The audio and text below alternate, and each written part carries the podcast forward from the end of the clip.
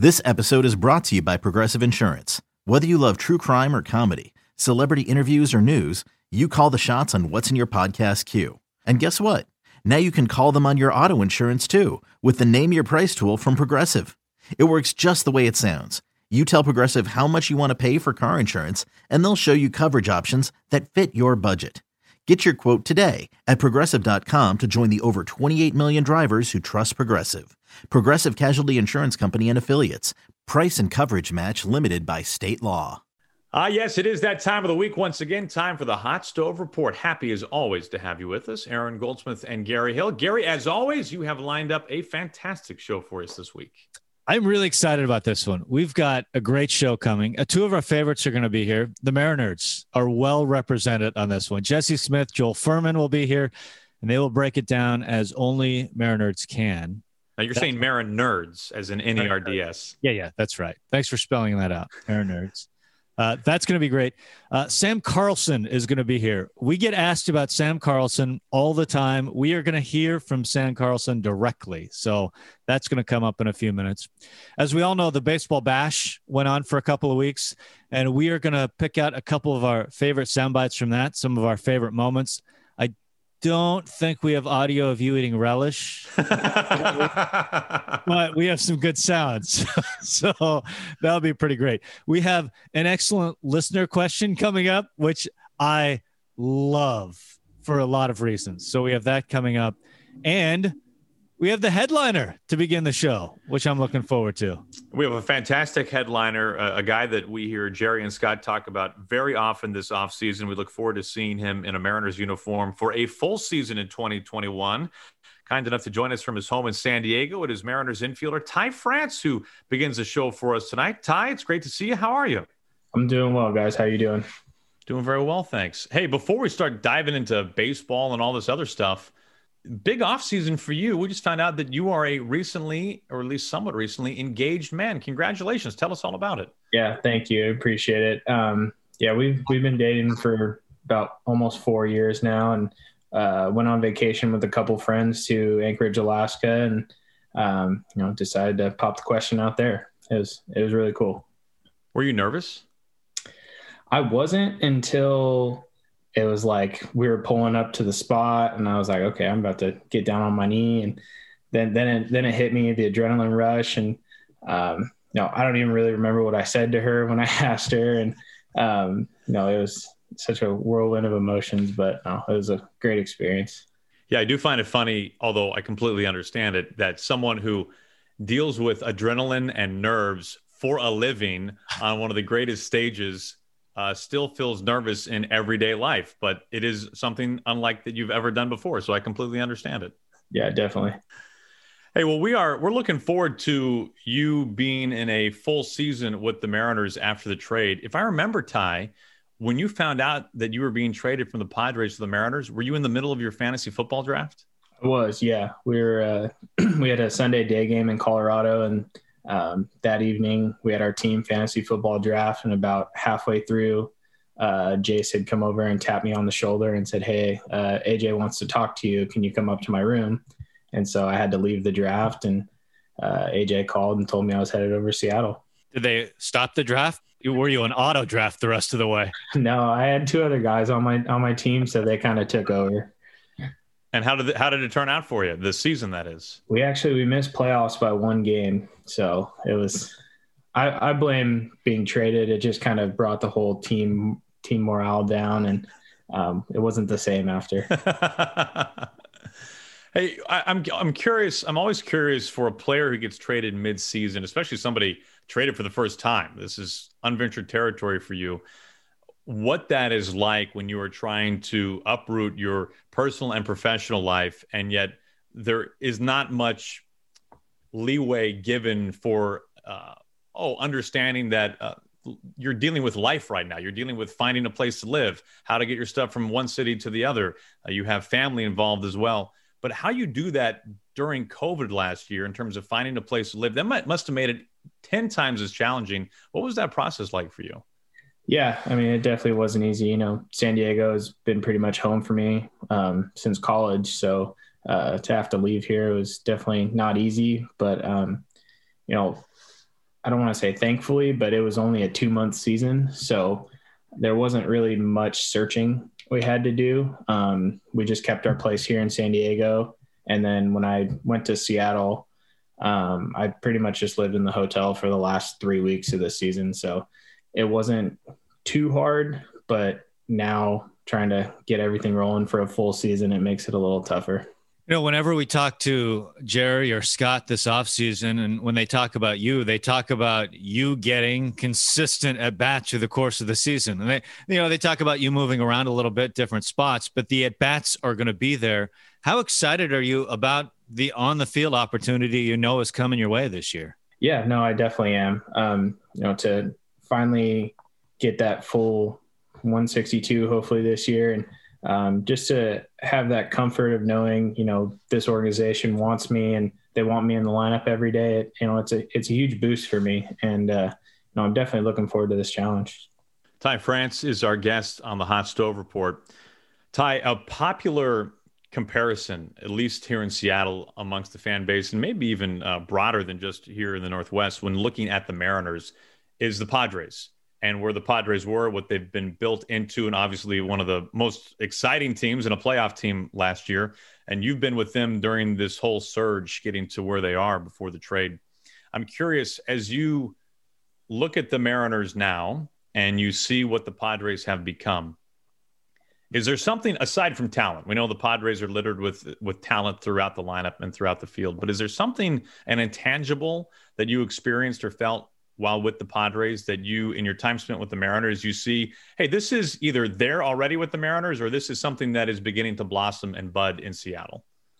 Yeah, no, definitely. I, I do see similarities. Um, you know, and I, I, think I've said this a few times. Um, just being there, my short time in Seattle, you know, it doesn't feel like we're far off. Um, we have that good core young group.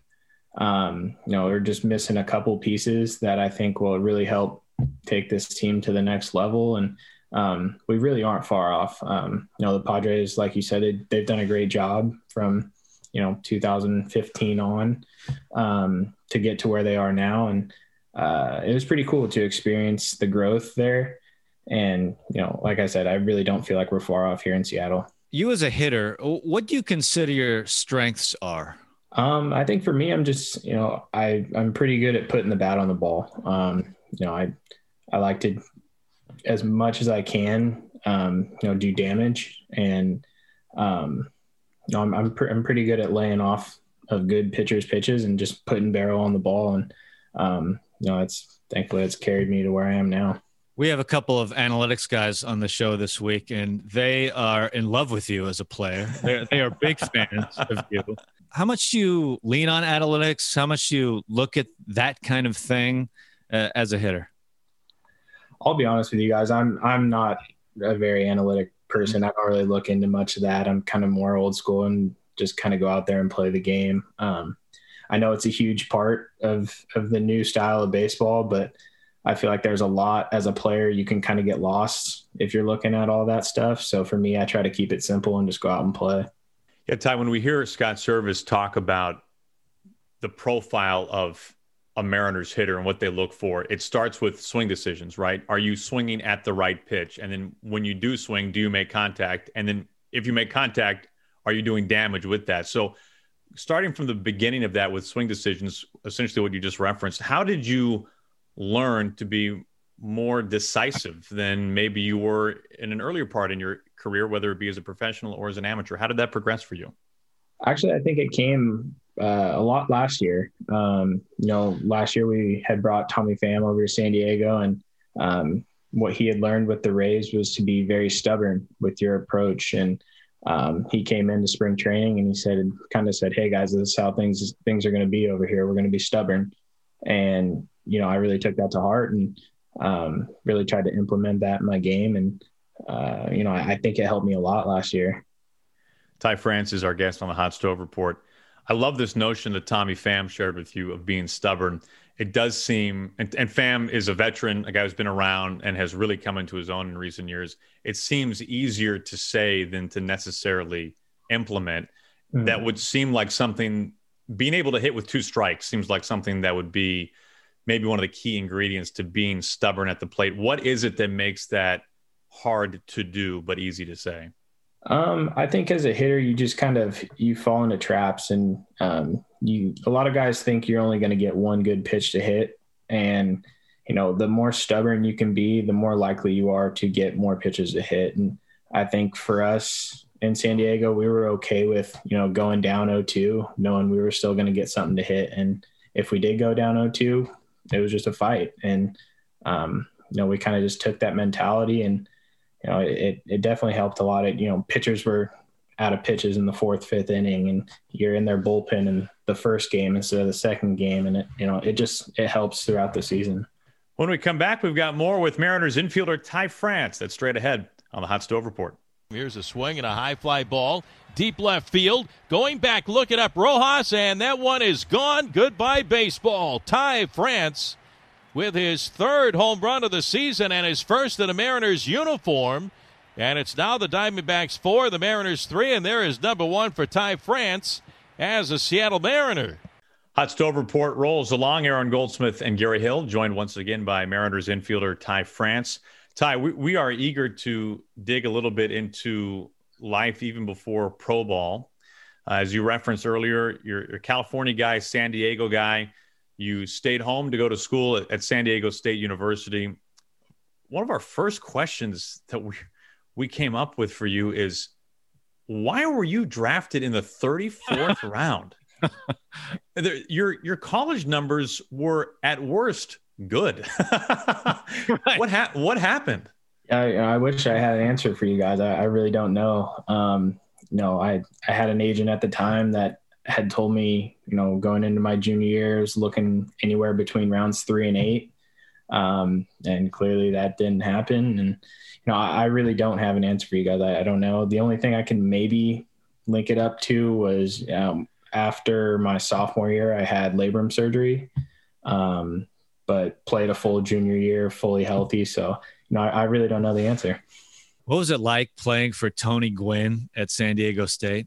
Um, you know, it, I mean, obviously it was unbelievable, but he was real adamant about, you know, walking onto campus day one and he was not, you know, Tony Gwynn, the great baseball player. He was Coach Gwynn. And, you know, he kind of took that like father figure role for us and said, you know, I'm not here to be a superstar. I'm here to help you be a superstar. So that was one of the cool things that I thought that he did. Um, that, you know, really helped us as 18 year old kids away from home for the first time. And it wasn't even about like all the baseball stuff. He, you know, obviously helped us on the field, but it was the off the field stuff that, you know, hit home for a lot of us. How long did it take though, Ty, for that star power to kind of wear off? I imagine the first time that he met you face to face recruiting you, there was kind of a knock you over with a feather type of moment. That couldn't have dissipated quickly. No, it didn't. But like I said, you know, he did a really good job of making sure, like, you know, he we didn't feel that like starstruck like feeling over him. Um, you know, he was he'd be the first one to sit down and talk stories with you all day long. But when it came time for work and being out on that field, it was, you know, very strict Coach Gwynn. So it's still hard to believe he's not with us. I mean, growing up in the area, you went to San Diego State, you San Diego guy, and he passed away while he was your coach. I mean, what did he mean to San Diego? What did he mean to that area?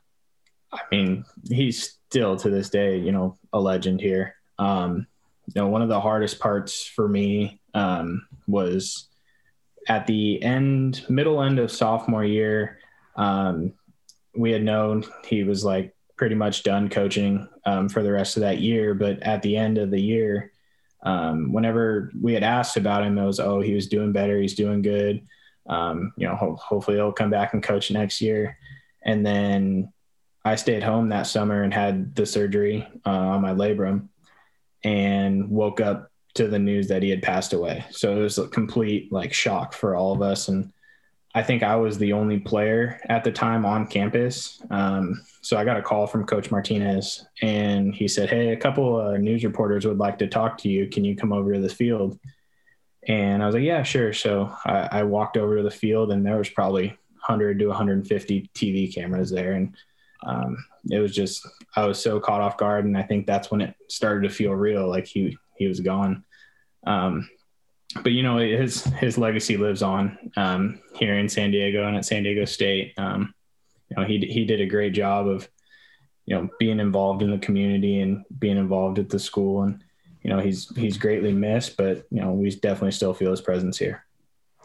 Ty, I know it was a while ago at this point, your college years, that is, but was there something uh, that you still carry with you in terms of hitting advice that he gave you during your time, your two years with him?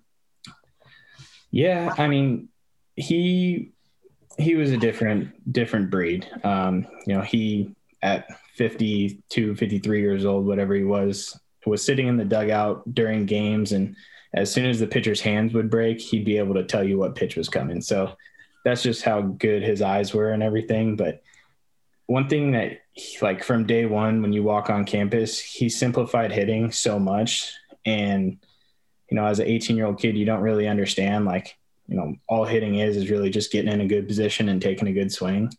Um, and so you you you want more from him. That's all you want. You know, you were the greatest hitter of all time. Like, give me more. I need more. But he was really good at just simplifying things and making the game simple when Edgar Martinez was the hitting coach with the Mariners, there were stories where he'd jump in the cage randomly and he could still do everything that he did when he was a player. Did you ever see Tony Gwynn jump in the cage? Yeah, he did that. He did that to us. I believe it was my freshman year.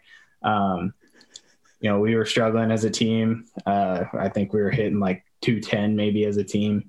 And he just got fed up with it and hopped in the cage. And Coach Martinez was throwing, throwing batting practice. And he said, you know, he'd call out where he was going to hit it. He'd, you know, double to left center, double to right center, single through the five six hole, and then like the last pitch, he goes, "Mark, watch out!" and hits a you know smoking line drive right past his head, um, and then walks out of the cage and he goes, "See, guys, it's not that hard," and left left us with that. It was like, "Oh, all right." You just got to be Tony Gwynn. It's easy. yeah, yeah exactly. We have a few minutes left with Mariners infielder Ty France, who's kind enough to join us tonight on the Hot Stove Report. Ty, we want to dig into your name a mm. little bit here. We we're trying to figure out if there are falsified records or there's alternate identification cards out there for you. Obviously, you go by Ty. Uh, Gary did some deep dive research. Gary, what'd you find early in college life for Ty? Tyler early in your San Diego State career? At least that's what it was listed as. Yeah, so Tyler's my just my birth name. No one calls me that really, but my mom. Um, and when I showed up to San Diego State, for some reason, that's what they put on the the lineup card. So I just kind of rolled with it until I felt comfortable telling them, like, "Hey, my name uh, go by Ty." I guess we we do need to tell Ty that we've never referred to you as this formally on the air, but we do really like the sound of TY France. TY France. I have so so many names that people call me. I'm just add it to the list. Uh, that doesn't sound like a no to me, Gare. I don't know about that, you. That sounds like go with it, guys. I'm all for it. If, if if you guys like it, I'm all for it. I mean, there was a home run call too that somebody said "Viva la France" on the home run call. Are you are you game for having fun with your name, or is it, uh, guys? I've heard everything. You're idiots. No, I mean, I'm all for it. I, I, have heard a lot. Um, I remember in short season in 2015, um, I was we were on the road. I don't remember what team exact. Hillsboro Hops, I believe it was. Um, and they gave me a walk up song, and it was the French national anthem. So uh, I, I've heard it all. But if you guys can come up with some new material, I'd love to hear it. Ty, have you ever been to France? I haven't. No, that's on the bucket list. Hopefully, uh, this upcoming off season. Oh, really? Like that? This is you, you and your fiance have, have formally talked about this. Yeah, yeah. We want to do like all of Europe and stuff like that. So it's definitely on the uh, on the bucket list. Gary, what do you think uh, the guys at customs will do when they look at Ty's passport? I feel like the whole thing should be sponsored. like, right? I mean, there's a perfect tie-in. I think I think Air France should give us a free flight. oh, Air France! This is now this tie. I'm t- we're, we're taking that from you. I like Air France. yeah. That's good. That's very good. Ty, uh, hey man, it's been great to catch up with you, and we are so looking forward to seeing a full season of Ty France in a Mariners uniform. And we're pumped that you're part of the organization. Thank you for spending so much time with us here tonight. Yeah, of course, guys. Anytime, and you know, definitely looking forward to getting out there this year and hopefully get a full 162 in. That's Mariners infielder Ty France. We're right back with the Hot Stove Report. Aaron Goldsmith and Gary Hill with you here on the Hot Stove Report. We are coming off the two week Mariners baseball bash. It was a remarkably successful celebration of Mariners baseball virtually, where we heard from 60 members of the Mariners organization. It was absolutely incredible.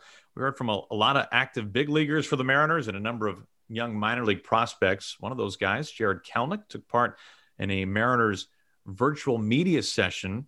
And Lauren Smith of the Tacoma News Tribune had this really great question for Jarred Kelenic about what it was like facing one of the top pitching prospects in the game, Logan Gilbert, day after day, all summer long at the alternate site in Tacoma. You know, it was a lot of fun uh, just because, like, he's an extreme competitor. Uh, there's no two ways about that. And he actually was my locker neighbor. So um, the benefit of having somebody that is so talented and um, is so educated in the game that after and he'll, he'll tell you too like after we would um, have our games him and i would sit down and whether he beat me or i beat him uh, we would sit down and kind of walk through the at bat and i would ask him like you know why would you like did i show you something in like my take um, for you to uh, throw me a pitch in this count. And then he would ask questions to me like, you know, why were you sitting on that pitch or something like that. And it's really, uh, it was really beneficial considering the fact that Logan is extremely talented and smart to pick his brain. Um, cause then it's only going to snowball. Well, that question got a terrific answer from Jarred Kelenic. And along those lines, part of the Mariners baseball bash we had a chance to catch up with none other than Logan Gilbert. So when we talked to Logan that very same day, we wanted to find out Logan's side of the story. Yeah, he nailed it. Uh, everything he said, it was spot on. Um, I think it was very unique because usually you're facing another team that you know you kind like you don't you don't get the chance to speak to anybody after the game about what just happened. And uh, like he said, we are next to each other in the same locker room, so and of course um, like you know, everybody knows how good he is and what he brings to the game. So I know that he knows what he's talking about and and what he sees in the box. So naturally, I want to get the upper hand in the future when it's somebody else in the box. And I did something that maybe uh, he thought a particular pitch might be coming, or he tracked a pitch well, or something like that. Um, maybe I threw one that I I think I remember he took a slider or something like that, and I just had I didn't know why he took it. I was I was like he should have swung at that. so then naturally I want to go back in. I'm like, what did you see? What what made it so easy to take that? So we learned a lot from each other, I think. You know, Gary, when I hear these two guys talking about facing each other as many times as they did, and this iron sharpens iron mentality, these are two guys who are seen to be, for good reason, future pillars of the franchise. And to me, it's so cool to think about how their relationship started, or at least some of the early days that were forged in Tacoma. No, there's no doubt. And I was thinking as I'm listening to this, I was kind of playing it forward in my mind. You know, what if these two guys are like on an all star team together or something and we listen back to this audio? This is audio that's going into the vault. We're going to be saving this for a while because I feel like this is going to be something we're going to revisit down the road. And Iron, that's a great way to put it. That is an exact perfect way to put it when you talk about these two guys, I think. Yeah, it, it was not ideal the alternate sites for right. all the teams around Major League Baseball, but moments like this, you don't get those types of matchups as often as you get them during the course of a regular season, which everyone would have preferred a regular season, obviously, but this was at least maybe a minor silver lining to have uh, Logan Gilbert versus Jarred Kelenic, part 32. That's right. And when you have a hyper competitive guy like Kelenic who needs that competitive outlook, it's great to have a guy like Gilbert there to provide that. Hey, one other really fun element of the many fun elements of the Mariners virtual baseball bash the last couple of weeks was we got to kind of bring the band back together a little bit. We had a new episode of Inside Corner live. Uh, myself, Marco Gonzalez, and this week our guest was Mariners pitcher Kendall Graveman, who In our brief interactions with Kendall during the truncated 2020 season, we could tell he was a, a, terrific guy with a really good personality and a lot of fun things to talk about. And man, did we ever find out when we had a chance to sit down on YouTube and talk things over with Kendall Graveman. One of the things I asked Kendall specifically is what is Marco like on the days that he starts? Man, guys, he comes in, I mean, laser focused like he looks straight through you. You don't even know anybody else in the locker room. Walks in, locker, gets whatever he needs on for the day, and headphones. Like, don't talk to me. And one of the most impressive things I've ever seen is how somebody can stay locked in for like six straight hours. Most guys will get locked in an hour before the game. He's three hours before the game, and it works. He doesn't get tired of being locked in it's fifth, sixth inning, and it's the same like laser focus as it was five and a half hours earlier. My brain, I can't do it. And I'm like, I gotta laugh a little bit, I gotta talk to somebody, but it just speaks to the volume, like it speaks to who he is and how he's able to mentally get in that position. And and we've talked about it before. I can turn the light switch on and off a little bit once his light switch is on for the day, and especially a day that he's starting, it's got to stay on. And some guys are like that. Some guys are like myself. But um, to be that intentional and knowing that his homework's done, hay's in the barn, like it's time to go play. And now I just got to make sure that my mental side of it is right. And when that mental side's right for Marco, he knows it and everyone else knows it. And then you, it's the exact is true when it's not. Um, you grind through some starts and we'll talk about it afterwards. You're like, man, I just, mentally I was a little off today. I just wasn't as locked in as I usually am. And to be able to find that spot over and over and over and consistently do that is one of the toughest things to do in sports. I, tried to do it my whole my whole starting career, and out of the bullpen, it's a little different. I got to lock it in for 15 minutes, and as a starter, it gets really difficult. And the guys that can do it are the best, and the guys that can't, that's where you see the inconsistency. Um, so, man, Marco, congrats for being able to do it, but it's a tough gig. I feel like there was like some compliments in there, but also like you're like, man, this dude is kind of crazy. Like, I don't know about it, but you gotta be. Uh, you would agree. And, you gotta be a little crazy. No, man. I uh, I agree with you, man. You have to be a little a little little off the chain sometimes, but uh, no, I I he's right. He's absolutely 100% right. And and I don't know where that started for me. I think just I've I've had this uh, I've had this fire, this like intensity inside of me for a long time. And I when, when I get when I it's my turn to pitch, like it, it's uncontrollable. It, it's out there, and the only way I can not hurt my my teammates, those around me, is I just got to be internal with it and just go light the fire. And and I remember this year JP was giving me a hard time because I'm sitting there after the game. I think I went like six or seven innings and and pitched pitched okay. We won the game, and um, I'm sitting there at my locker. It was a getaway day. I'm sitting there at my locker, just like still like backpack, you know, suitcase, and we're getting ready to catch the bus to the plane. And I'm sitting there just like quiet. And JP, I noticed him three lockers down.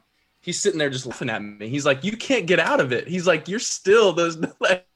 He's like, the game's over, man. Like they, the other team left already. Like they're gone. Stop. Like move on, man. And I'm like, I, I don't know. And this was in like late September when I was just, you know how I was. I was hot. I was just wanting to push and, and wanting to, to keep going. And I feel like 60 innings wasn't enough. Like I'm, I'm ready to go. And um, yeah, it's, it's just what you're going to get, man. But I love that my teammates know, they know me by now. And I guess just hope that I'm reliable and consistent. I guess. You should hear some of the positional players. They give the starting pitchers such a hard time. Oh, they're coming in with their headphones. They got to pitch once every five days. We have to do it every day. Oh, don't talk to me. And yeah. Seager's like the leader of it. So, oh, look, here comes the starting pitcher with his headphones in. Don't talk to him. Yeah. they have a fun time with it, man. It's those positional players. If you don't watch out, they'll be talking behind your back. there's so many things about that I enjoy. I don't know if people, even though Kyle Seager has been with the Mariners forever and is more than a household name, and he's going to be a Mariners Hall of Famer. He's one of the greatest Mariners in franchise history. Gary, I don't know if people really know how snarky Seager can be and the type of sneaky humor that Kyle has in the clubhouse. Uh, we see it sometimes when we're flies on the wall in there. But the idea of Seager making fun of the starters every day as they come in with their huge headphones I was my favorite part of that whole thing. The headphone imagery is perfect because it is right on. Just walked around with a face of stone, big headphones. It's just the imagery is beautiful. So great. It's, it's funny. I, I always do enjoy finding out from starters if they're wired the way that Marco is, where mm-hmm. don't talk to me, I'm in my zone or wired the way of Kendall, a little more loose and social, gregarious on start days. I thought Kendall brought up a great point that I hadn't really thought of because I've never walked in those shoes is just how difficult the mental exhaustion it would take to be that focused for that duration of time.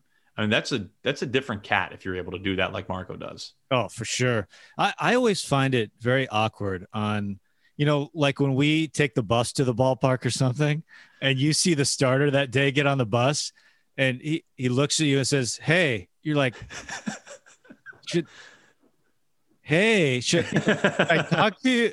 Should I talk to you? I mean, you said hi first, so I guess I'll say hi, but the, it, it is true. You never really know what the guy's like eh, eh, on pitching that day. But yeah, because you're talking about a starter like Marco, like you're locked in for hours, right? From the time you get on the bus, which is hours before the game, doing all your pregame, you know, warming up, that whole thing. You're talking hours and hours and hours.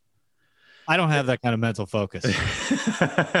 no, I don't think many many humans do. It's it's wired a different way, but it's cool to know as Kendall essentially pointed out without saying it, uh, there's more than one ways to get it done, right? Yeah. I mean, there are guys who've had great success doing it both forms, both fashions, and there are probably some guys who are in the middle as well. But our thanks to Kendall Graveman and Marco Gonzalez for the Inside Corner live episode, which you can still find on the Mariners YouTube channel.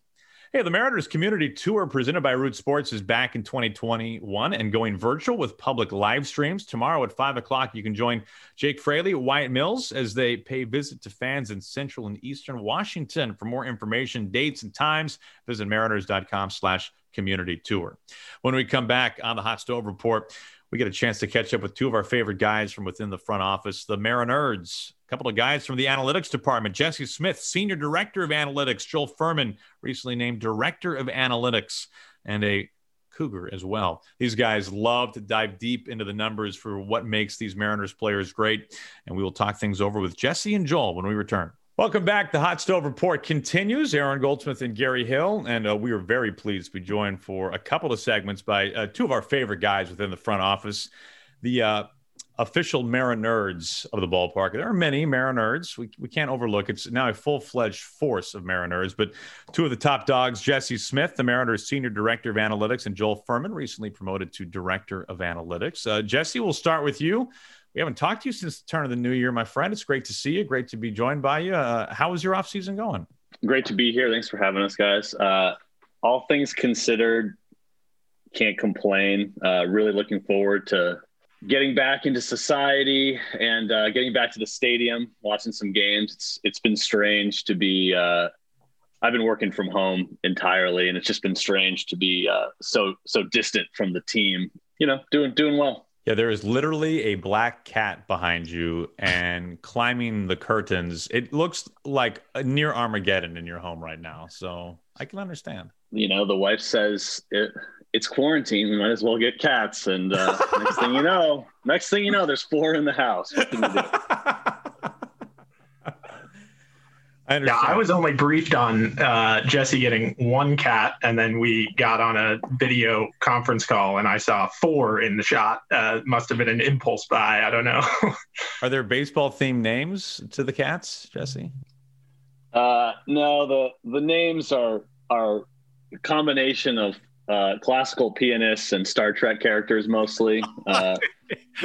I think I think I've said enough. Uh,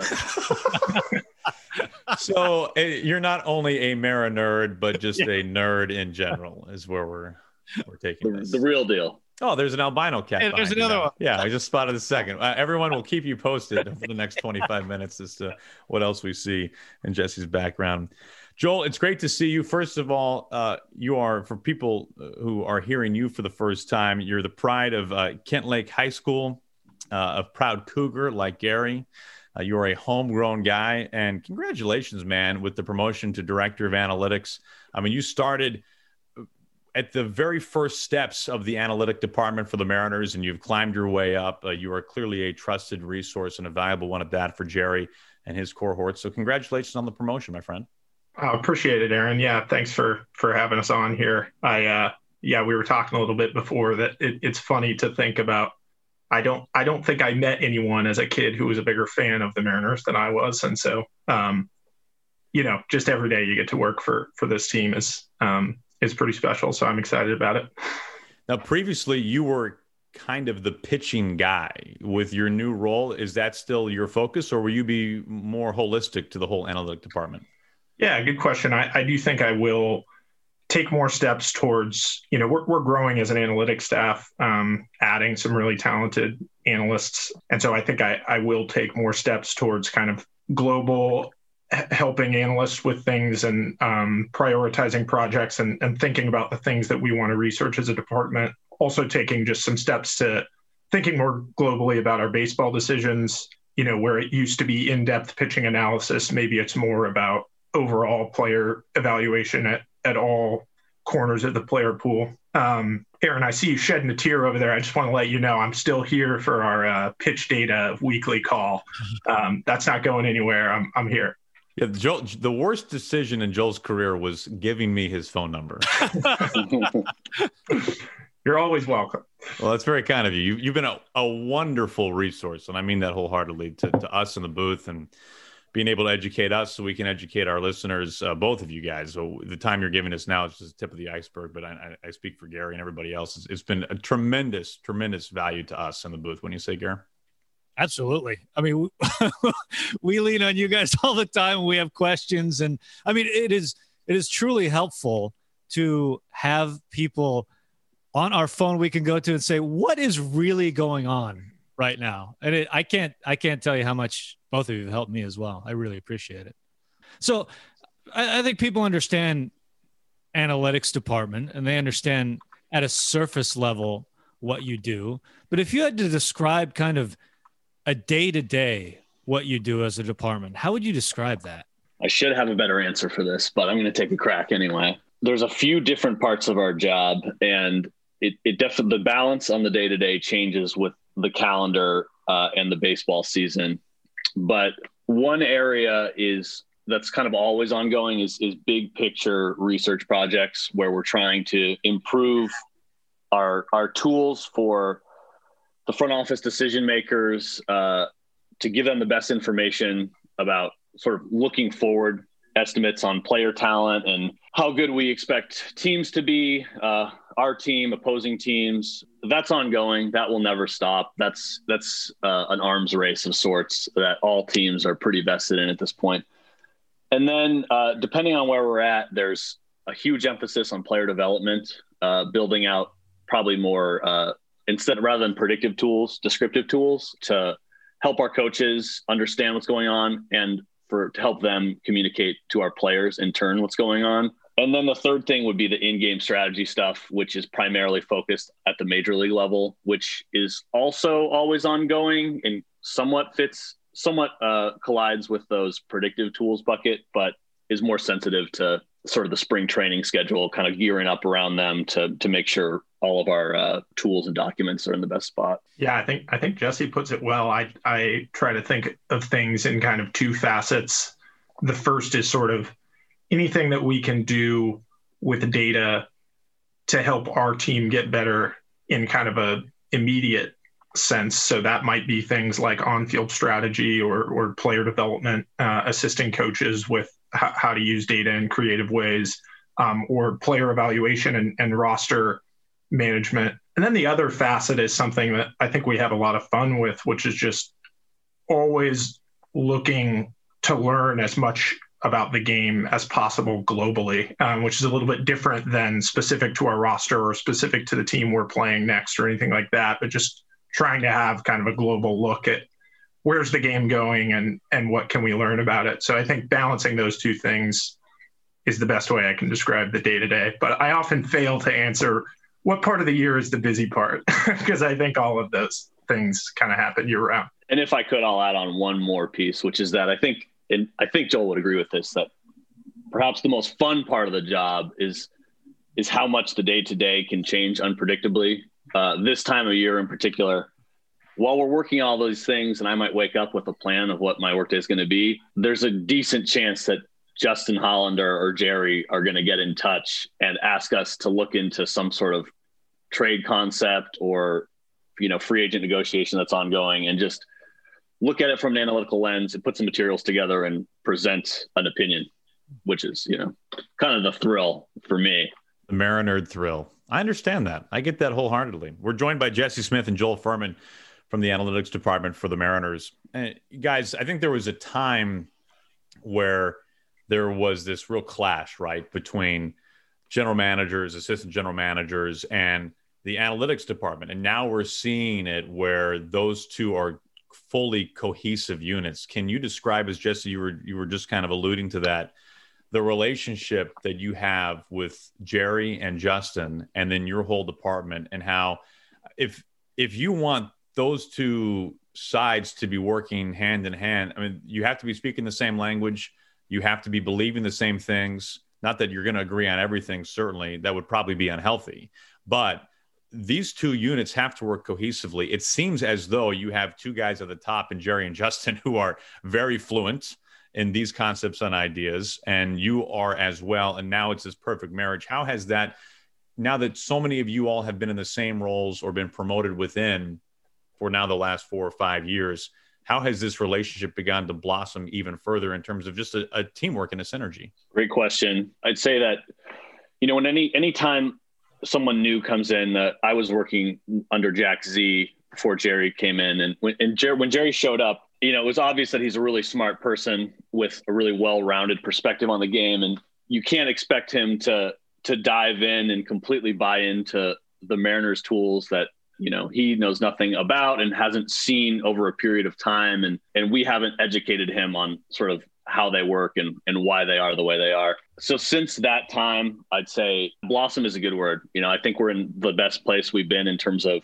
we have a, a group of people making decisions that have different perspectives and everyone understands that that those different lenses are additive and that if we were to just always go with one person's point of view when the crowdsource was the other direction that that we would be worse off and i think that you know more concretely there's there's no doubt in my mind that you know we've influenced Jerry a lot in in how he thinks about the game, and vice versa. He's definitely taught us a lot that you know our perspective was incomplete in a lot of different ways, and, and Jerry just has a lot to offer in that way, and uh, Justin as well. When we come back, we're going to start to dig a little deeper with both Jesse Smith and Joel Furman from the Mariners Analytics Department. You're listening to the Hot Stove Report on the Alaska Airlines Mariners Radio Network. It's hour number two of the Hot Stove Report. We are joined once again by Jesse Smith, the Mariners Senior Director of Analytics, and Joel Furman, Mariners Director of Analytics, Aaron Goldsmith, and Gary Hill. And I'm really interested to talk about a name that we've heard, but we haven't had a chance to dive into very much. And that is the acquisition of Chris Flexen. Yeah. Yeah. Fun guy to talk about. Um, yeah. So Chris Flexen, for those that, that don't know, was with the Mets organization two years ago and then moved over to Korea to play in the KBO uh, and has put up a fantastic season there. Um, and now will be joining us for next season. If we kind of look at what he did in the Mets organization, I think he had some interesting traits even before the move to Korea.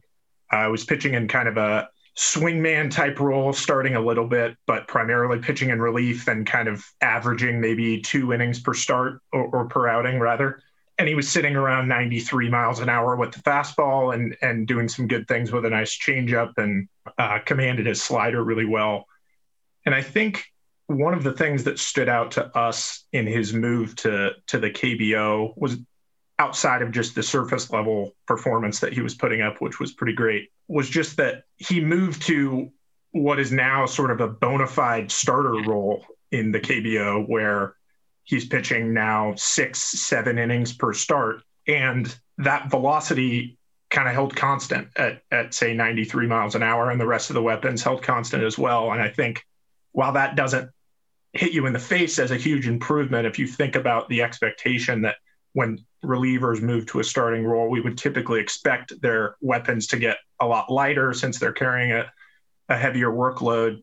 If you can actually maintain what you were doing as a reliever, but over six innings at a time, now you, you have something markedly different as a whole. So I think that was one of the things that really caught our eye. And then we were able to get our hands on some some data from the KBO and kind of dig into individual pitch characteristics. And I think on top of hanging on to the velocity, he added a really interesting curveball that we'd seen some of with the Mets, but not to the degree that we saw in the KBO. And we saw him continue to to command the slider really well uh, and show a really good changeup. So I think just the chance to to add a, a legitimate starter to your rotation with weapons that you know you you typically find in a reliever is is we're really excited about. We're joined by Jesse Smith and Joel Furman of the Mariners Analytics Department. Uh, let's stick with uh, pitching for a moment, guys. I'm curious your thoughts on Yusei Kikuchi from year one to year two. The surface level numbers indicate that his seasons were roughly identical, an ERA much higher than you would have wanted to see from him. Uh, but we saw, man, we saw a huge uptick in just the stuff last year, year two. And the underlying numbers, the numbers under the hood, also indicate that maybe there was just kind of a case of some generic bad luck for Yusei. What is your department seeing from Yusei year one versus last year and year two? Yeah, another kind of bingo card item. I'm going to take a, a pitcher with an ERA over five and tell you how good he was last year. It's a very, um, you know, baseball analytics thing to do. But I, I was very intrigued with, I think we all were with what we saw with Kikuchi this year, despite the, you know, the run prevention struggles. A few things that sort of stood out to us. I think you mentioned just the the pure stuff really coming to life. I mean, this is a completely different set of of weapons from from Yusei than we've ever seen. Uh, you know, consistently throwing the ball over 95 miles an hour with the fastball and throwing this thing that we can't really decide if it's a cutter or a slider. It's you know coming in at 91 to 93 miles an hour with with some glove side movement and then a, a good breaking ball as well. As far as the performance, I think particularly when you're looking into individual seasons of performance and, and particularly this year where our season was a third of what it usually is. I think while run prevention can kind of go any way it wants, uh, your your ERA type metrics can can be very volatile from year to year. I think the things that are really uh, what we'll call as analysts like stable from year to year, they're usually pretty predictive uh, from one year to the next, are things like strikeouts and walks are, are kind of your two. There are other things as well, but I think those are the two things that kind of make up the identity of a, of a pitcher in really stable terms.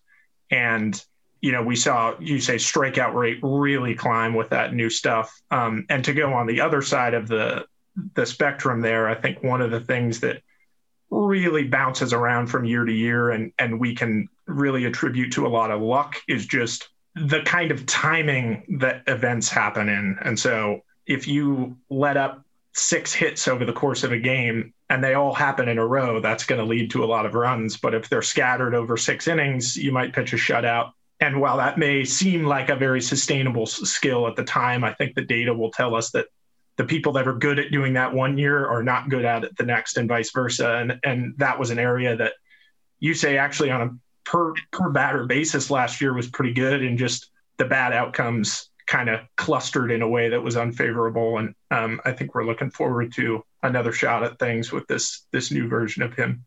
Jesse, who else are you keeping your eye on as we head into 2021? I think our roster right now is is really fun. Maybe not fun in the likely to win 110 games fun, but in the sort of what it could become. There's a lot of interesting players that have at least the possibility of really stepping up into stardom of, of one form or another. But I think, and I think a lot of those are well known. But one that I that I think also I am particularly interested in is another part of the San Diego haul is uh, Luis Torrens. I think the the narrative with him is I think it's really interesting when you when you dig in, which is that I imagine most fans had really never heard of Luis of Luis Torrens or never thought too much of him, but he didn't come out of nowhere. He's had a really strange development path. What the Yankees signed him as uh, as an amateur player when he was really young for 1.3 million dollars out of Venezuela, and that's a really high number that you're not handing out to to just anyone. He was a real prospect from a young age, uh, and the Yankees have a great track record of identifying those guys. And then San Diego comes along and you know used the Rule Five draft in a way that is probably not how it was intended to be used exactly, but they thought that this player was special enough that they were willing to put him on their roster for a year, knowing that he was not major league ready, so that they could acquire the player because they thought he could be special. And the downside of it, and, and Jerry's really educated me on this, is just doing something like that might make sense for a team to acquire an asset, but it might also really harm a player's development track. Instead of going to age appropriate competition and progressing, Torrens was thrust into a really difficult situation with sparse playing time. And there's an argument to be made that that would really set back a really young prospect in in, in developing. And then that, uh, in 2018, he goes back to the you know he goes back to the minors and has a, has an interesting season. You know, maybe a little disappointing from his prospect pedigree. And then in 19, he was really good in the minors, like really, really good. And not just that offensively, but his defense improved a ton too. And sort of our boots on the ground also we're saying that, you know, the makeup was really strong and that, you know, the leadership, there was potential leadership there. And, and it's not as though the Padres were just discarding like, you know, the France and the Trends and trade. They just had a team that was trying to win now and they were willing to like jettison interesting players for for sure thing type players. And I think we were really able to take advantage of that. And uh, I think Torrens did a lot to impress our staff uh, when he showed up. And, uh, you know, we're just, we're really excited to, to see exactly where he goes. Cause he's still, you know what, he was, he was playing 2020 at age 24. So there's, there's still a lot of progression there. If you just want to say maybe remove a year in terms of like the reps he's had for someone his age, uh, there might even be more untapped upside. We have a few minutes left with Joel Furman and Jesse Smith of the Mariners Analytics Department. Guys, I'm curious uh, for you to explain to us something that I don't think maybe any of our listeners know about, and that is the brand new Simi camera system, if I'm saying that correctly. The uh, Simi camera system that's been installed at T Mobile Park. Uh, this is obviously a, a, huge investment on the Mariners front. Uh, Joel, can you tell us what this is and what information you guys will be able to gather from it?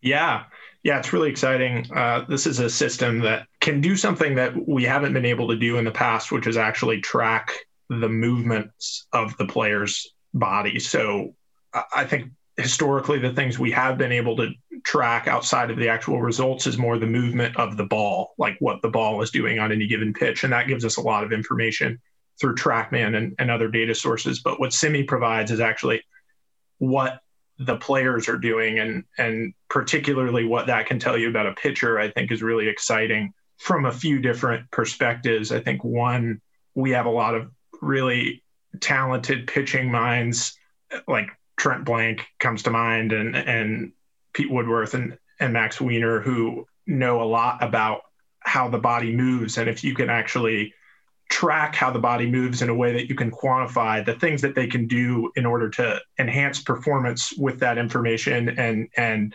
prevent injury and keep guys healthy and things like that from a pure player development standpoint i think that provides a lot of value. I think the other piece is that for a long time we've never understood it's been hard to understand why pitchers are as good as they are, even if you know how the ball is moving, e- even if you know what the ball is doing on any given pitch. There are some pitchers that are just able to be a little bit better or a little bit worse than than what their pitches do, and we suspect that that has something to do with how the body moves around the pitch, what's happening, you know, with are they hiding the ball, are they uh, moving in a way that's difficult for the hitter to see, and I think collecting data on the actual pitcher is kind of our next step in into learning more about that. So um, those are the two areas that I, I'm most excited about.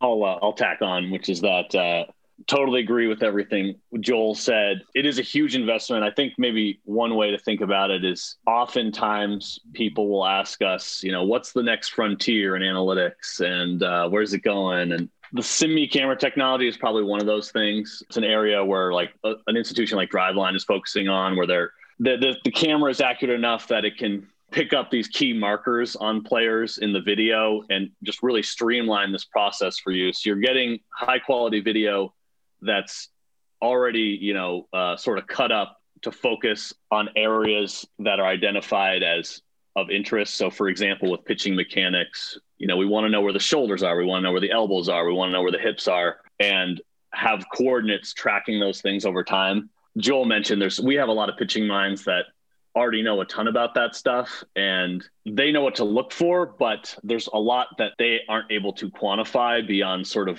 directional understanding of importance. So we might be able to one, we're going to provide them a lot better information, high quality information on our pitchers, things like if someone gets out of whack, it'll be really easy for us to to look at that. But also we might be able to unlock interesting research things like Joel mentioned we don't really know why pitchers are deceptive, but we might be able to look at mark key markers in their delivery and associate that with what is deceptive and what's not deceptive. That sounds terrifying, like it's going to take forever to figure out if it's there, but just a, a treasure trove of of new data in a way that we haven't haven't been able to explore too much to this point. So is it basically a biomechanics camera system? Yeah, anytime we're playing a game in we, we can't give you the short answer. Anytime we're playing a game in t-mobile that thing is going to be running. And not just for pitchers. You know i think we focus on pitchers because uh, injury prevention is such a huge deal. But for batters too equally or you know perhaps equally as important still important a lot to be learned a lot we don't understand about uh, you know how we generate force and what leads to injury and uh, how we can optimize certain players. Yeah, I mean, look at this. I mean, the name that comes to mind is is Seager, right? I mean, like look at Seager before and after, and the changes he was able to make to his body, and those changes then imparting themselves on his swing. I would imagine that I mean, that in and of itself would be uh, something that you could take away. I, I, I think Mitch Haniger would like want the keys to the to the closet where you guys have this data. Like this, yeah, is, we're this expecting a phone call from him any minute here. right. It's it's one of those it's it's one of those interesting things where there's so much about uh, a pitching delivery or a batting stance that is is individualized. You know, what works for one player just simply is not going to work for another player based on how they move and, and how they're built. But there are probably a lot of general truths that we don't fully understand and we're not the first team that's you know diving in with uh, re- the really expensive equipment on this, but we're one of the first teams, so uh, it should be exciting. Do the cameras cover just the field? Will they be covering the broadcast booth as well? So, like if Aaron makes a bad call, uh, we can look at the data and see what you know exactly what happened there, that sort of thing. I'm hoping that's that's. There, some things are incalculable. yeah, they, there is a hair evaluation component to Simi that I think Aaron's going to get a huge kick out of. I just don't. I just don't want people to know everything that I eat over the course of a game. That would be that would be scary. I want that is not for public consumption. Hey, uh, r- real quick before we say goodbye, I want each of you guys to pick your favorite child because people. Uh, I think it doesn't surprise people to know this, but they might not think of it offhand. You guys are so invested in this on a day in, day out, inning by inning basis that there are players that you have helped bring to the Mariners, right? That you guys have been the ones to raise your hand and say, I believe in fill in the blank. And then you are watching him play in front of you. I mean, you have huge impacts on player decisions with the Seattle Mariners. So, with that as a lead in, I want to know your favorite Mariners player, like active Mariners player right now. Wow, that's tough one. Joel? um, yeah, I uh, I think we were all deprived of watching Logan Gilbert pitch in, in real baseball games this year, and I'm really looking forward to to that in the upcoming year. So I'll I'll pick Logan Gilbert. Um, this is someone who when we drafted Gilbert. I think he did a lot of things that we were really, really interested in, had a really good breaking ball, really unique fastball properties. And I think one of the things that has really stood out to us since then is just his acumen and hunger to to get better at every component of pitching and something that I have just really admired about him, uh, particularly learning about you know where to where the most strategic places to to throw his pitches are and just really latching onto that concept perhaps more than any you know pitcher we have in the organization uh, latching on to how to improve the shapes of his pitches and being really deliberate about that um, you know even without pitching in competitive games this year, just at the alternate site, we're seeing him do things with his changeup that he's never done before, do things with his slider that he's never done before. Just the rate at which he's been able to improve uh, this early on in his development, I'm just really excited to see where that goes for him. He's fascinating to speak with. That's that seems like a very good answer. Jesse, who's your favorite child? I've always been most enamored with the the everyday position players that, that get it done on both sides of the both sides of the ball. So it's a really close race between Kyle and JP, I think, with uh, obviously with Ty France coming up fast on their rear. But uh, I think I I go with JP. His whole career is just really interesting to me. I know it's it's it's a young career at the major league level, but I love the way his I love his approach to hitting. I think he's uh, a student of the craft that I think can, you know, could really become a master. Incredible at decision making, knowing when to swing, just love his tactical approach. And then defensively, I mean, we all saw it last year. You know, he's he's a monster at, at short, and that was just so awesome to see. Uh, and I just think it's really, you know, something really aesthetic about that kind of that kind of uh, of fielder. And then he just really tickles me from like a prospect evaluation because I mean, this guy was like consensus top 10 prospect for years from really young age. And then kind of, it just didn't develop as quickly as, as, as people wanted it to. And, uh, you know, the Phillies got a little impatient. So it's just really cool to watch him uh, start to put it together for us. A little lesson in game theory for you there, Aaron. I couldn't decide between Gilbert and Crawford, but I knew Jesse was going to touch on Crawford, so I, gave you some Gilbert uh, Gilbert content. Very, very wise. Wise beyond your years as uh, merely a director, outgaming the senior director, if I might say. very nicely done. Guys, it is always a pleasure talking with you two. Uh, you are so gracious with your time. I was thinking about this earlier in the offseason. I'm not sure that there's another organization in baseball that has the transparency that the Mariners have from Jerry on down, right? And to be able to be so open to share so much of your research and knowledge with us and the fans, the people, the public. It, it's a it's a great great service that you guys do by spending time and educating all of us. So thank you for that. Thank you for your time today and we can't wait to talk even more with you uh, as the season progresses. So thank you so much. Thank you gary and aaron. Thanks for having us. Thanks guys. Always a pleasure that is Joel Furman, Director of Analytics, and Jesse Smith, Senior Director of Analytics for your Seattle Mariners. When we come back, we've got plenty more Hot Stove. Welcome back. The Hot Stove Report continues. Aaron Goldsmith and Gary Hill. And man, we are pumped. We're very excited to be joined by a guy that I remember when he was introduced as a second round draft pick by the Mariners out of high school in Minnesota in 2017. He has been through it all ever since. Sam Carlson is kind enough to join us from his home in of all places, Savage, Minnesota. Sam, it is wonderful to see you. How are you?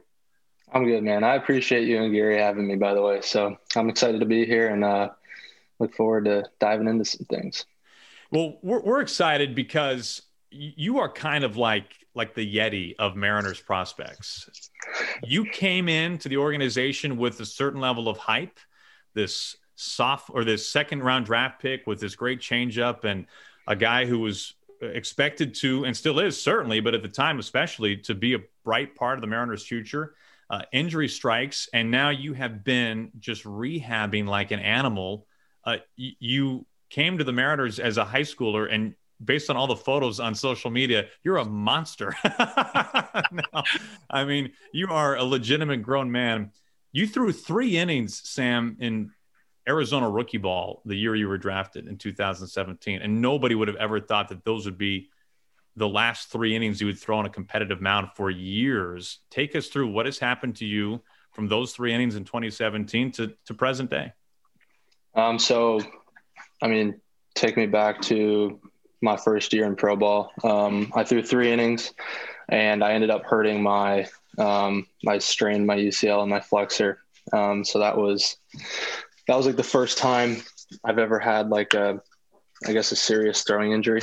So um, that uh, that was kind of that was an awakening, but I had no idea what I was really in store for. Um, I started the rehab then, um, and it, it it really just never got better, man. I never got to a place where I could com- like compete to my like full capabilities, um, and it was like that's my job as a professional baseball player. Like I'm, I have to be able to compete like at a high level, and I couldn't get to that high level without extreme amounts of pain and just putting myself in just terrible positions. So after about a year, I ended up having Tommy John surgery, um, and then I went through that, and that's it's always changing, but 12 to 16 months is what they kind of say um, is the rehab for that. Had that in July of 2018, and in about July of 2019, I was kind of getting to that 12 month mark. Um, and I was just, I was struggling to get over that last hump. Um, there's a mental aspect aspect to it and a physical one. And that last hump was what really got me. I, I really wanted to get into the, like get into some games in the end of the season, but at the same time, like, um, I knew, I knew I wasn't ready. The medical staff knew I wasn't ready. And the last thing we wanted to do was, um, push the gas at the wrong time and end up making something way worse than it had to be. So that kind of coasted in, coasted into the off season, and then come last year, which was supposed to be my first year back, we obviously have found ourselves in the middle of a pandemic. So um, it just kind of continued the snowball of everything. But I was able to play a little bit last year. Um, threw a little bit in North Carolina with some guys with the Mariners, and then played in the fall league this past um, or the developmental league is what they call it this past fall. Um, so that was good, man. It was I was just stoked to get back to the mound. It'd been over three years since I'd like faced guys in a game, and even though that's not a technical MILB game, like I mean, I was I was juiced up, and I, we were playing on the backfields for uh, in Arizona in October. We saw the videos of you, your first pitches back on the mound. I mean, can you describe what that was like taking the mound after all that time and everything you went through to get back on the mound? I was just really happy, man. Like it was, it was just like the certain like feeling you miss as a kid. I didn't, re- I didn't realize like how badly I missed it until I got out there. Like obviously, like it was, I felt like I knew how happy baseball and happy pitching made me, but at the same time, like once I like actually struck a guy out and then was like, dang, like my arm's good. Like this is this is something that hasn't happened in a really long time. So I was super happy. Um, I had a ton of adrenaline, um, and then like I just had to try and slow myself down and take what I could from it and learn from it. Because at the end of the day, man, like I'm I want to help the Mariners win a World Series one day. Like that's the end goal. Sam Carlson, Mariners minor league pitcher with a very bright future, is our guest here on the Hot Stove Report. Sam, you referenced something that is was like this mythical camp that I, have heard Jerry reference, like just very briefly in passing, and maybe Andy McKay as well, Mariners farm director. But this group of Mariners minor league guys in some remote forest in North Carolina with a baseball field carved out in it. Like, what was this? Who was there? What were you guys doing? Yeah, there was uh, there was a handful of guys. It was a group of um, obviously there was the 60 man that was in Tacoma or that was in Seattle and then split into Tacoma and then like the alternate site and then like our big league team. But there was 10 of us, I think roughly 10 of us. Um, a couple guys, I, am not entirely sure how they picked uh, who went, but a couple guys that came off in or com- were coming off injury. Mainly it was all pitchers, like three or four guys coming off Tommy John, including myself. Um, and then a couple guys who were just like just great talents, but they just didn't have room for them on the 60 man roster just off the top of my head, like Connor Phillips, who we drafted this past year, Adam Macko, Logan Rinehart, Levi Stout, Michael Limoncelli. Those are just a couple of the names that were there with me, and it was it was a lot of fun, man. We we got to face hitters um, live once a week. And I think the biggest advantage that we got from it was when we're all separated, like back in our hometowns, like, I mean, the training, like, you have to have a really good environment to be, especially when you're like in the middle of a pandemic. Like, they have one kid can't even leave his house because he lives in New York, and then the other kid lives in like the middle of nowhere and I mean, Alabama, and he has like a, a full like batting cage in his backyard. Like everyone has like such different living situations, and we are all stayed in a hotel. We all trained at the same place, and I mean, it was as close as we could get to being at a formal like Mariners like event, except we're in Burlington, North Carolina. So it, it, was fun, man. My brother was out there at North Carolina. He was a freshman there, so I got to see him quite a bit. Um, he just moved into his campus when I was out, or moved into his dorm when I was out there. But I don't know how many innings I threw, but I definitely that was where I first kind of got back on the mound and gained the confidence that I needed going into the fall uh, developmental league um, in Arizona. So, so how are you feeling coming out of fall? How do you feel right now? I feel great, man. Like I learned a lot this fall, um, and I'm just excited for this coming season. Man, I've been working, working like crazy to get back to where I was and just be able to do what I know I can on the field between the lines um, that I've been so eager to do over the last couple of years. But I've been feeling great, the healthiest I've ever been. I'm extremely confident in myself, so I'm just excited. Well, Sam, uh, when I was uh, perusing some of your workout videos for motivation, um, I felt very badly about myself and my overall physique. We'll start with that. You did something. I don't know if this has been communicated to you uh, by the training staff down in Peoria, but you did something that, from what I have been told, only three other players, to my knowledge, have done, and that is jump and touch the banners hanging from the weight room at the complex in Peoria for folks who haven't seen, and probably the majority of people listening, there are uh, championship banners hanging from the very tall ceilings inside the, the weight center at the the Peoria Sports Complex where you guys train and, and have your clubhouse. There's a 2001 division title banner. And from what I was told, Tom Murphy, Dee Gordon, Taijuan Walker are the three etched in stone who have the vertical and the wingspan combined to jump up and touch us. You have done that. Was this told to you? Are you aware the short list of history that you're a part of? So I, I am aware of it, but it from what I heard, it's uh, that list is short mainly because I don't think I think if you had everyone try it, um, if you like forced everyone in the organization to try it, there'd be a lot more names on this list but I don't know. I was just sitting there one day and someone someone was like, "Hey, do you think you could touch that?" And I went up and touched it, and then they're like, "What the heck?" And they they kept trying. I forget who it was, but he couldn't he couldn't touch it. And then uh, uh, Aaron Rice, I think he was like telling me how Tom Tom did it in spring training. I didn't know about Dee and Taijuan, but yeah, it's I mean it's kind of cool. I don't know. I, I think if you made everyone try it, a couple more guys would get it because we do have some really really really athletic. Uh, like just at like athletes and pitchers, position players, everything in the org. But yeah, I mean, I played basketball in high school, so I like to I like to remain athletic as a pitcher. If there's any way we could get a video of Aaron trying it and being like four feet short, that would be the greatest. Honestly, I wouldn't I wouldn't put it put it past Aaron. I mean, I don't know. I guess I haven't really seen Aaron jump, but um, it's I not. We can solve that. We can solve that easily. oh, what do you man. think? Is it? I mean, it's clearly over ten feet tall, right?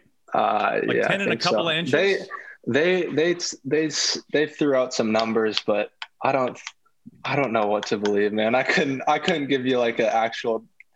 I'd, I'd be lying to you if I told you I knew a real number.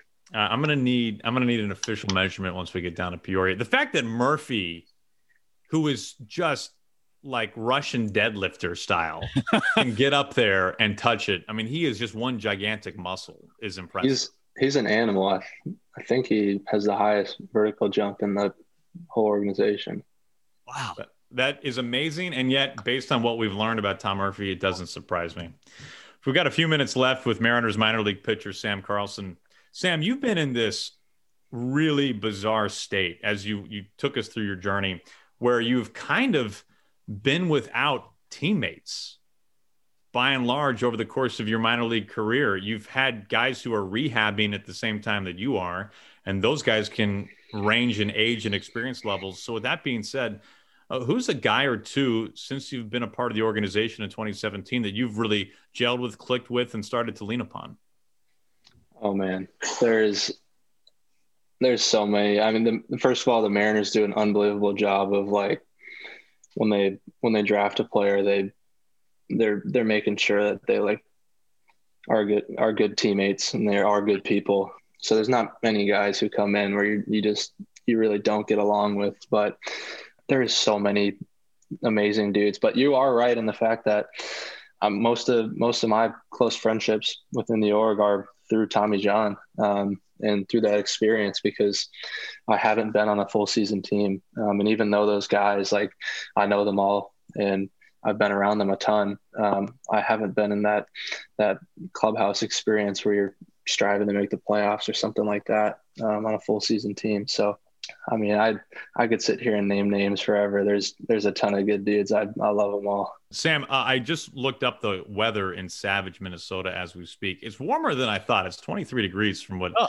what I'm being told here in Seattle. Which sure. I would have taken yeah. the under on that, wouldn't you? Oh, for sure. Yeah, yeah. I mean, that does not account for wind chill. Hey, this seems like a good time in Savage to be inside either uh, doing some baseball work or taking some online classes. You're taking college classes. You were uh, after Tommy John uh, su- surgery kind of put you on the shelf for a little bit. Tell us where you're taking the classes from and what you're studying. Yeah, so I'm taking. Uh, I've I've been taking online classes through Arizona State um, since I uh, had Tommy John surgery back in 2018, um, and I'm studying uh, management through the business school, management and a minor in entrepreneurship. So um, I've been digging away at those. It keeps me busy. Um, there's only so much baseball you can do in a day, and I mean, I'm certainly giving it my all in that in that realm. But I was also an 18 year old kid who got drafted out of high school, so there's uh there's cognitive things I want to keep sharp too. well, that's very cool, man. You're you're an impressive young man. You've already been through more in your career than what some guys have in a decade plus long career. So credit to you for keeping your chin up and putting yourself in such a good position now, mentally and physically. We cannot wait. Uh, I know you are even more excited, but we cannot wait to see you up on a mound when that day comes. And we're so appreciative of your time tonight. Thank you for joining us on the Hot Stove Report. Yeah, I appreciate it. Thanks for having me again, Gary and Aaron. I, it was fun. There is Mariners minor league pitcher Sam Carlson, who, my goodness, good to see him in person. Good to hear his voice. And uh, we are excited to see him pitch once again. Well, baseball is just around the corner. And the best way to catch the action of the Mariners this season is with a 2021 Flex membership. It's the most flexible plan in the game, allowing you to attend the games you want, sit where you want, and spend what you want, all with no deposit required. For information on how you can become a Flex member, text 21 to 71532 more Hot Stove Report when we come back. It's great to have you on the Hot Stove Report tonight, Aaron Goldsmith and Gary Hill. Hey, this show's been around for a long time, but that doesn't mean we can't try new things. We're trying something new this week. We hope to bring the future shows. We want to hear from you. In fact, we want to hear your voice. Send us your recorded message. Just use your phone, email it as an attachment, marinerspod at mariners.com. Marinerspod at mariners.com. You can email us anytime. This week, we put a call to action out on social media to hear exactly that. And we got our first question for the show from the one and only Charlie Brown, who, as you might be able to tell, isn't exactly from around here. Hello. Charlie Brown here, calling all the way from London, England, with my question.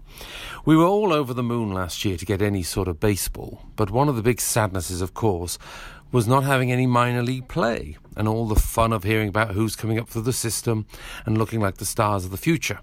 Now, we all know about exciting lads like Jarred, J Rod, and Emerson, but who would you say are the lesser known names that we should look out for who have some real potential to break out this year? Cheers and all the best from us international fans in faraway time zones who can't wait to be cheering on our beloved M's at silly o'clock in the morning. Go Mariners! What can I say? What a perfect first question for the Hot Stove Report. Charlie Brown, thank you for sending it in all the way from London. Uh, Gary, this is a great question. What's uh, a name that you've picked up on that's a little under the radar? It's a great question that's presented perfectly. I mean, that was a that was that was everything about that was phenomenal. So the name that I keep hearing in conversations, I think in our first hot stove show, even Jerry brought him up, but it's a name I've heard four or five times now in different conversations, including from some of the prospect guys. Levi Stout is a name to keep in mind. In fact, earlier this show, Sam Carlson was talking about Levi being with him and they're throwing in North Carolina, but he is a prospect to watch. He was a third round draft pick by the Mariners.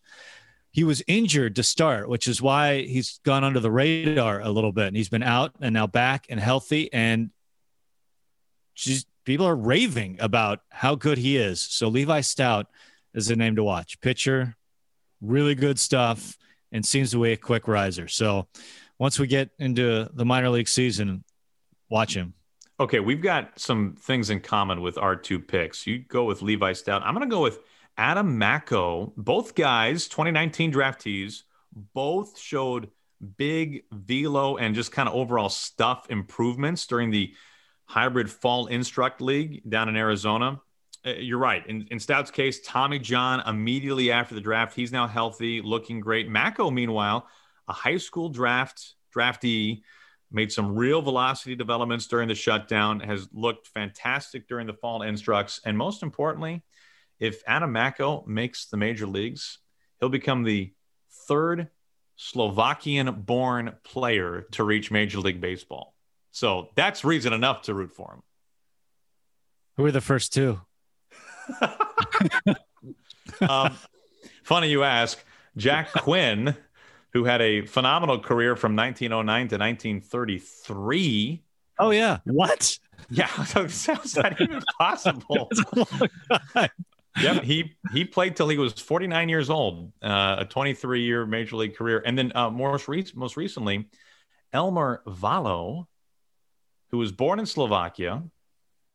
Uh, he played in the majors for 20 years and retired after the 1961 season. So, hey, let's add Adam Macko to the list at some point. Yeah, and when you have a playing career that matches the average lifespan at the time, that's pretty impressive. uh, so we're pulling for both those guys. Both guys have uh, made some real jumps in a short period of time and have generated some buzz internally, even though you might not see them with a prospect status, at least not yet. When we come back, we wrap up the show. It's the Hot Stove Report. A lot of fun once again right here on the Hot Stove Report. Aaron Goldsmith and Gary Hill. In the first hour, we had a chance to hear from Mariners infielder Ty France. Just to have that comfort of knowing, you know, this organization wants me and they want me in the lineup every day. You know, it's a it's a huge boost for me, and uh, you know, I'm definitely looking forward to this challenge. No doubt Ty will be a big part of the Mariners in 2021 and moving forward. We always enjoy talking things over with Joel Furman, the Mariners director of analytics, who had high praise for Mariners minor league pitcher Logan Gilbert.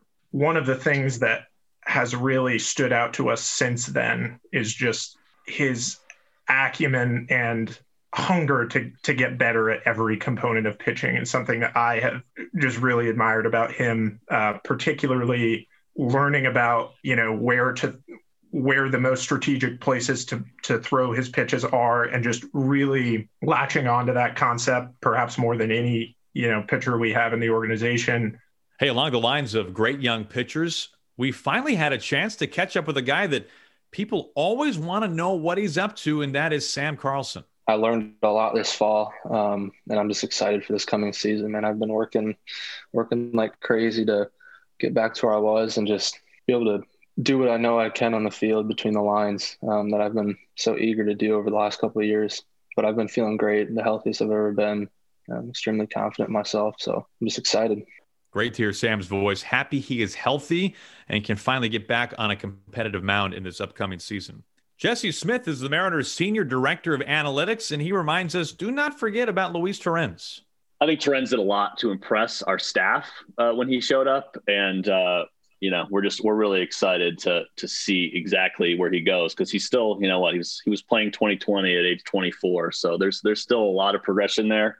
If you just want to say maybe remove a year in terms of like the reps he's had for someone his age, uh, there might even be more on untapped upside. Well, our thanks to Ty France, to Sam Carlson, and also Joel Furman and Jesse Smith from inside the Mariners Analytics Department for joining us here on the Hot Stove Report tonight. Well, the Mariners can't wait to welcome you back to T Mobile Park. Don't forget that you can create your own ballpark experience by selecting the games you want, the seats you want, and the number of tickets you want with a Mariners Flex membership, all for no deposit. For more information, text 21 to 71532. Well, we're so glad you could be with us tonight on the Hot Stove Report. Gary, as always, for folks who maybe missed part of the show or simply want to hear something for a second or third time, where can they find it? Third time, that'd be great. Third or fourth time It would be excellent. Mariners Pod, mariners.com slash podcast. Uh, follow it on Twitter at Mariners Pod. It always, whenever one's released, you'll get the tweet. Mariners Pod is where to find the show. You will find it as soon as tomorrow morning. Yes. We're, we're so glad you can be with us tonight. For Gary Hill, I'm Aaron Goldsmith. We'll talk to you again next Tuesday at 7 o'clock. Okay, picture this. It's Friday afternoon when a thought hits you. I can waste another weekend doing the same old whatever, or I can conquer it. I can hop into my all new Hyundai Santa Fe and hit the road. Any road. The steeper, the better. Because my all new Santa Fe is available with HTRAC, all wheel drive, so I can hit the trail without a worry in the world. Heck, with three rows and best in class rear cargo space, I can pack the whole family in with all our gear. We've got available dual wireless charging for our phones, so we'll never lose touch with civilization, and we won't lose touch with the primordial power of Mother Earth. So, which is it? Waste the weekend or do something a little more epic? And conquer it in the all new Hyundai Santa Fe. Visit HyundaiUSA.com or call 562 for more details. Hyundai, there's joy in every journey.